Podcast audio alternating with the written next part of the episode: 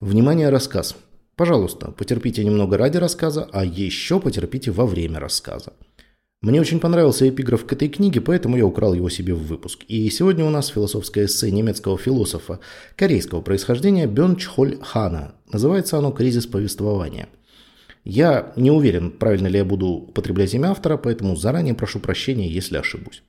Расширенная версия подкаста доступна на Boosty, там же лежит сценарий и аудиофайл.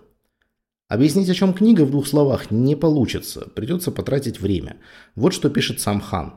Когда сама жизнь была повествованием, ни о сторителлинге, ни о нарративах речи не было. Такие понятия употребляют без меры именно тогда, когда рассказы теряют свою изначальную силу, свою гравитацию, свою тайну, а равно и свою магию.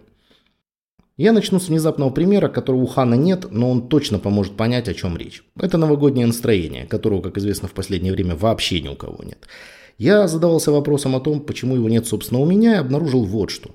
Новогоднее настроение появляется, если ты насильно прерываешь текущие дела, которых в конце года вообще-то всегда огромное число, и начинаешь готовиться к празднику. Суть именно в том, чтобы перестать делать другое и начать рассказывать себе историю про Новый год. И историю надо рассказывать не только словами, но и действиями. Все рассказы, как утверждает Хан, были построены не только на словах. Религиозные праздники, пишет он, это высшие и кульминационные точки повествования. Без повествования не бывает праздника, праздничного времени, чувство праздника как усиленного чувства бытия, но лишь работа и свободное время, производство и потребление. В общем, новогоднего настроения нет и не будет до тех пор, пока вы не начнете рассказывать себе историю про новогодний праздник, а не про годовые отчеты и недостаток времени. Почему я так прицепился к Новому году? Ну, мне кажется, что именно на этом празднике лучше всего заметно различие рассказа и сторителлинга, о котором говорит Хан – он пишет, что сторителлинг производит рассказы в потребительской форме, и с его помощью продукты нагружаются эмоциями. Рассказ или история – это ваше достояние. Вы ее рассказываете, и вы решаете, какой она будет. А сторителлинг – это маркетинговая оболочка, созданная очередным производителем бессмысленных пластиковых игрушек, которые, как известно, не радуют. А не радуют они именно потому, что в них истории нет. Хан, как и ждешь от философа, с презрением относится к обществу потребления, но это презрение у него обосновано не тем, что потреблять плохо.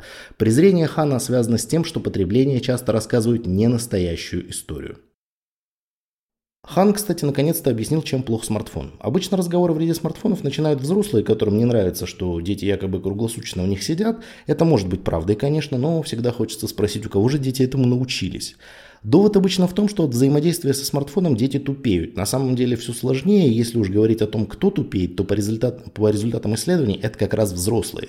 Но история не об этом. Вот что пишет Хан. Тапы или свайпы – это не нарративные жесты. Смартфон допускает только ускоренный информационный обмен.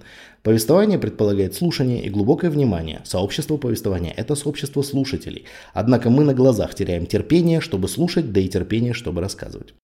То есть ты не влияешь на историю, которую тебе рассказывают, ты просто, просто выбираешь кусочек информации, которую потребишь в данный момент. Если этот кусочек тебе не нравится, ты не даешь себе труда присмотреться к нему, потому что знаешь заранее, там нет ничего важного. Ты просто выбираешь другой кусочек, который, как ты надеешься, понравится тебе больше. Так что мы заранее знаем, как пользователи, что во всех соцсетях, особенно в соцсетях с короткими видео, то есть опять же во всех соцсетях, нет ничего интересного или важного, там историй нет. А что мы делаем в это время в соцсетях? Во-первых, мы производим информацию, данные, которые позволят платформе точнее таргетировать нам рекламу. Никакого другого смысла в этих действиях нет. Параллельно мы потребляем информацию, с которой все равно не знаем, что делать. Информация, пишет Хан, вытесняет не те происшествия, которые можно объяснить, а те, о которых можно рассказать. Рассказы нередко имеют грани чудесного и загадочного. Они несовместимы с информацией, как с противоположностью тайны. А как же сторителлинг, спросите вы, ведь, в общем, столько написано о важности истории. А никак. Сторителлинг, несмотря на буквальный перевод, это не про повествование, это про деньги.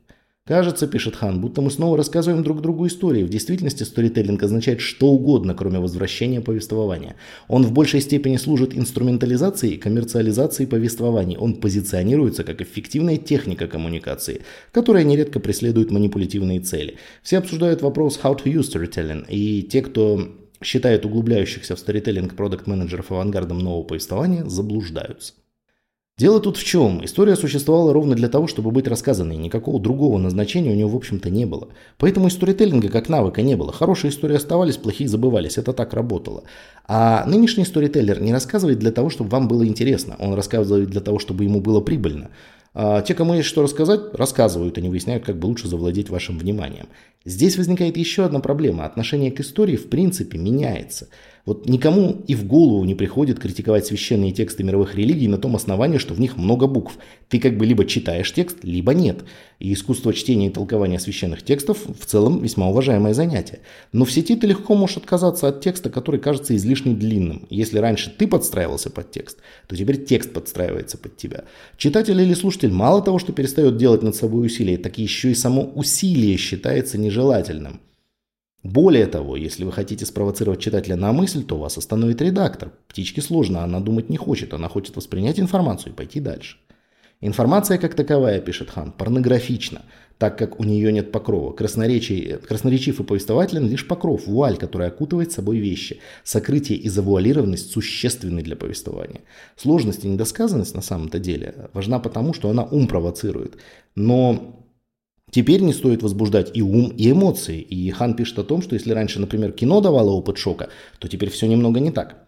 В эпоху Netflix никто не будет говорить об опыте шока в связи с кинематографом. Сериалы Netflix – это все что угодно, но не форма искусства, соответствующая особой опасности жизни. А скорее потребление сериалов характеризует просмотр запоем. Зритель откармливается как потребительский скот. Просмотр запоем можно рассматривать как всеобщий модус восприятия при цифровом позднем модерне. Интересно, кстати, как индустрии шока стали новости, а не кино. Они, в общем-то, всегда претендовали на эту роль, но насколько странно выглядит ситуация, если э, происходит какое-то шокирующее событие, новости расскажут вам о нем во всех подробностях, а в кино при этом никто даже не курит, если что. Что в итоге? В итоге это хорошая философская книга. Она прочитывается буквально за несколько часов, громоздкого языка в книге нет. Если вы читали хотя бы учебник по философии, книга Хана вообще не вызовет никаких проблем. Нужно ли ее покупать? Я не знаю. Если вы не философ, точно нет, но при этом я бы все равно советовал ее почитать. Если вы преподаете какие-то предметы, хотя бы немного связанные с социальной философией, точно стоит купить и прочитать. Как мне кажется, Хан впервые собрал очень много доводов и аргументов в целостный текст, который просто, ну, на самом деле интересно читать, и он достаточно хорошо аргументирован. А в остальном на сегодня у меня все. Спасибо и до свидания.